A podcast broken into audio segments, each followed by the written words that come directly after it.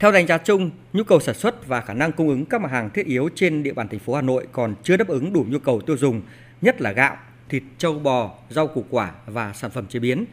Thực hiện giãn cách xã hội theo chỉ thị số 17 của Ủy ban nhân dân thành phố Hà Nội, đến nay Sở Nông nghiệp và Phát triển nông thôn thành phố đã tổng hợp danh sách 616 cơ sở đầu mối cung cấp sản phẩm nông lâm thủy sản từ các tỉnh thuộc chuỗi 21 tỉnh thành phố phía Bắc cung ứng cho thị trường Hà Nội để các đơn vị siêu thị điểm kinh doanh hàng hóa thiết yếu trên địa bàn khai thác nguồn cung hàng hóa trong trường hợp cần thiết. Ngoài ra, yêu cầu các doanh nghiệp sản xuất, doanh nghiệp bình ổn thị trường, hệ thống phân phối hiện đại thực hiện phương án đảm bảo nguồn hàng trong tình hình dịch bệnh như tăng nguồn hàng dự trữ, triển khai nhiều hình thức cung ứng đa dạng như trực tuyến, bán hàng đồng giá, bán hàng đăng ký trước.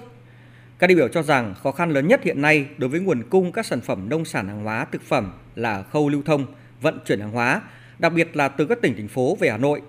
Việc lưu thông vận chuyển hàng hóa gặp nhiều khó khăn do nhiều tỉnh thành phố yêu cầu lái xe khi đi ra từ vùng dịch phải thực hiện cách ly nên đã khiến các thương lái tại các tỉnh lo ngại khi vào địa bàn tỉnh để thu mua nông sản.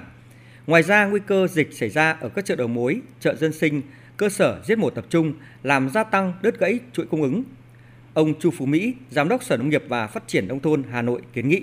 Thành phố kính đề nghị Bộ Nông nghiệp Phát triển Nông thôn cập nhật các kiến nghị từ các địa phương, đặc biệt là Hà Nội, tiếp tục phối hợp với Bộ Giao thông, các bộ ngành liên quan để tham mưu với chính phủ giải quyết các nhu cầu chính đáng trong thời kỳ phòng chống dịch bệnh như các phương án cấp mã nhận diện, kiểm tra phương tiện vận chuyển, tạo điều kiện thuận lợi cho công tác sản xuất các xe vận tải à, trong các nhóm hàng thực phẩm tươi sống, mau hỏng và các nhóm vật tư nông nghiệp phát triển sản xuất như con giống, thức ăn chăn nuôi, phân bón, thuốc bảo vệ thực vật, thuốc thú y thủy sản đảm bảo nhanh nhất và thông suốt trên địa bàn.